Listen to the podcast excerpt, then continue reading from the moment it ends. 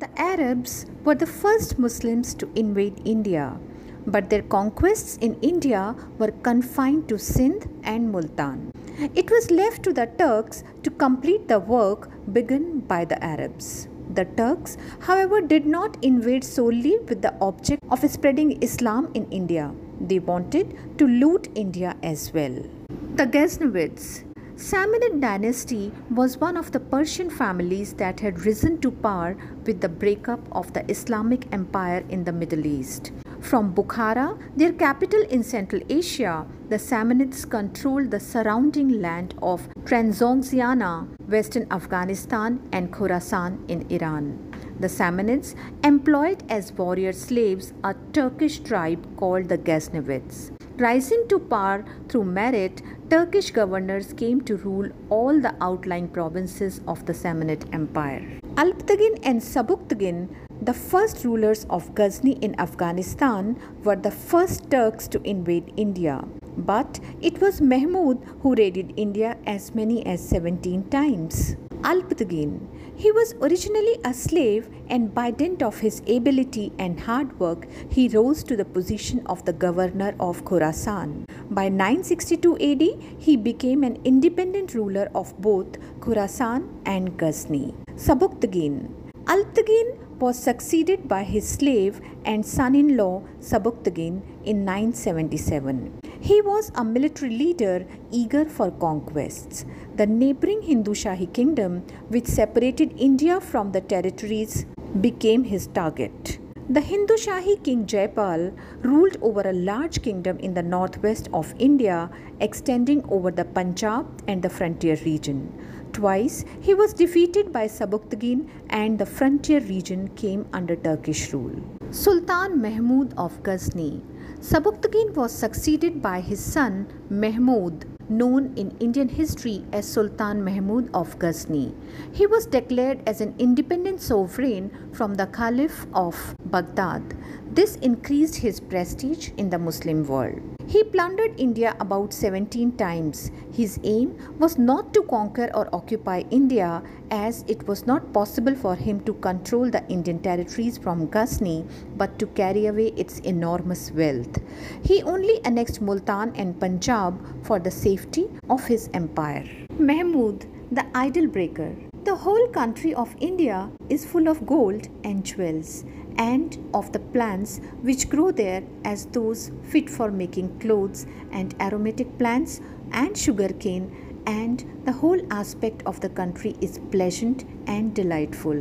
Now, since the inhabitants are chiefly infidels and idolaters, by the order of God and His Prophet, it is right for us to conquer them. Thus, according to contemporary historians, did Mahmud decide the fate of northern India between the year one thousand one and his death in one thousand thirty. He turned his words into lethal action, making as many as seventeen raids into the country. Expeditions of Mahmud of Ghazni. One thousand one A D, he defeated Jaipal, king of Punjab, and captured Peshawar. one thousand six A D, he conquered Multan from the Muslim ruler Abdul Fateh Daud. one thousand eight A D, he defeated Anandpal, the ruler of Punjab, and annexed Punjab. one thousand nine A D, he captured the fort of Nagarkot or Kangra and plundered the temples.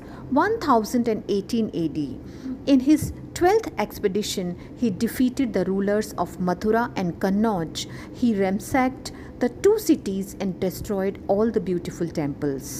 one thousand twenty-five A D, his famous attack on the celebrated Hindu temple of Somnath, situated in the south of Kathiawar.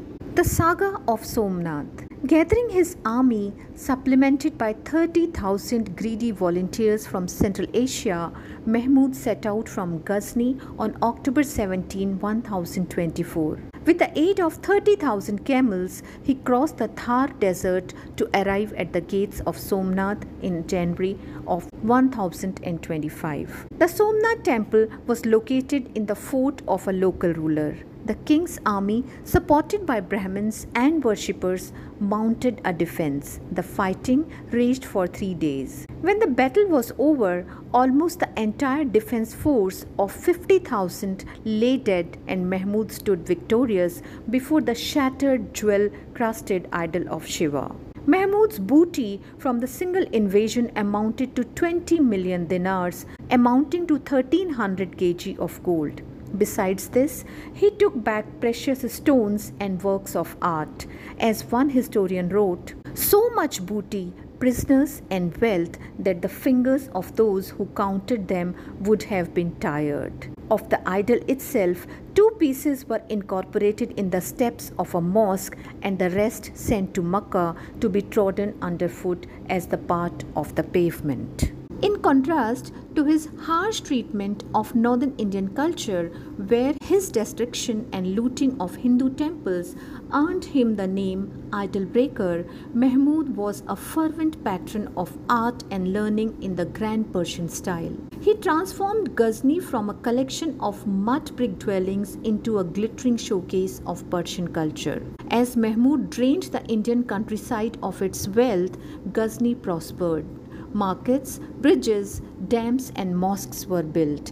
His court attracted leading poets and writers from all over the Muslim world. Among them were the Persian poet Firdausi and the historian, mathematician and astrologer Al-Biruni.